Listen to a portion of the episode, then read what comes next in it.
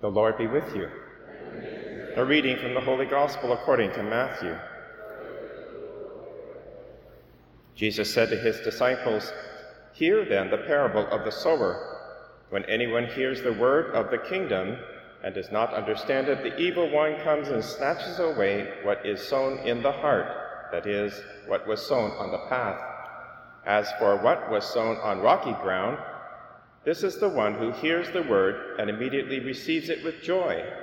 Yet such a person has no root, but endures only for a while, and when trouble or persecution arises on account of the word, that person immediately falls away. As for what was sown among thorns, this is the one who hears the word, but the cares of the world and the lure of wealth choke the word, and it yields nothing. But as for what was sown on good soil, this is the one who hears the word and understands it, who indeed bears fruit and yields in one case a hundredfold, in another sixty, and in another thirty. The Gospel of the Lord. We come to chapter 20 of the book of Exodus, and finally we have the law given by God to Moses, the Ten Commandments. Notice it took 20 chapters for this to happen because God first wanted to establish relationship, friendship with his people. It was a slow process. The ten plagues, which were miraculous, where they could see the power of God, especially that tenth or the Passover, then bringing them through the Red Sea and through the desert, being led, fed by manna, and so on. God is forming a relationship. Only then, once there's relationship, God imposes the law. Now, why? Because of the original sin that threw humanity into a state of ignorance and malice. Ignorance affecting the intellect, malice the will. There was a cloud over humanity. It dealt with external acts, these Ten Commandments, which was necessary again to bring fallen humanity out of this ignorance. The purpose basically was to codify or express aspects of the natural law that were written in our hearts, but again obscured because of original sin. St. Augustine put it this way quote, God wrote on the tablets of the law what man did not read in their hearts. This was a beginning, God taking his people on a journey it's a relationship of love. They're called to grow in doing the will of God, which was to bring the knowledge of God out to the other nations, to be a people of mission. There were two tablets of the law. One is the love of God, the other, the love of neighbor. And that's crucial, and it's a theme that goes right through sacred scripture. The purpose, again, of these Ten Commandments is to disclose sin and to denounce it. But that's just the beginning.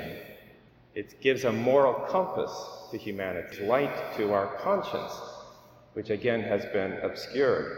So in this responsorial Psalm 19, it states, The precepts of the Lord are right, rejoicing the heart.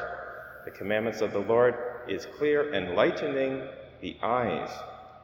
Now, ultimately, the Ten Commandments and the law was given for the purpose of bringing people to Christ, preparing the people, helping them to understand that they are powerless against sin. It disclosed sin, but they were helpless. They knew they needed a Savior. And Christ would give the new law, which is grace, and expressed in the Sermon on the Mount, which directs us to our supernatural end. That is participation in the very divine life of God, ultimately the beatific vision. So it's all part of a piece. From the moment of the fall, God promised the seed of the woman would crush the head of the serpent, and he now brings his people to this gradual knowledge of Christ. In the gospel, we have the parable of the sower. This is the new covenant. This is Christ throwing wisdom, the word of God, grace everywhere. And some people will receive it and bear a hundredfold. Yet that new law of grace does not void the Ten Commandments.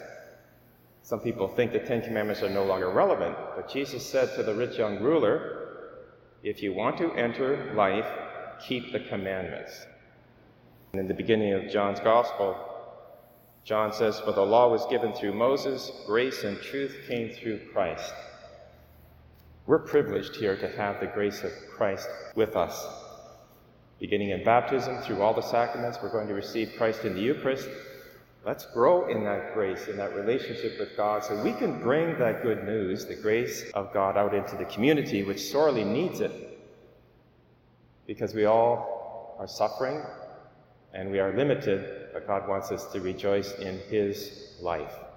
So, with that, let us rejoice that God has given us salvation and let us thank Him by sharing it with everyone. Like the prodigal sower, let us pray.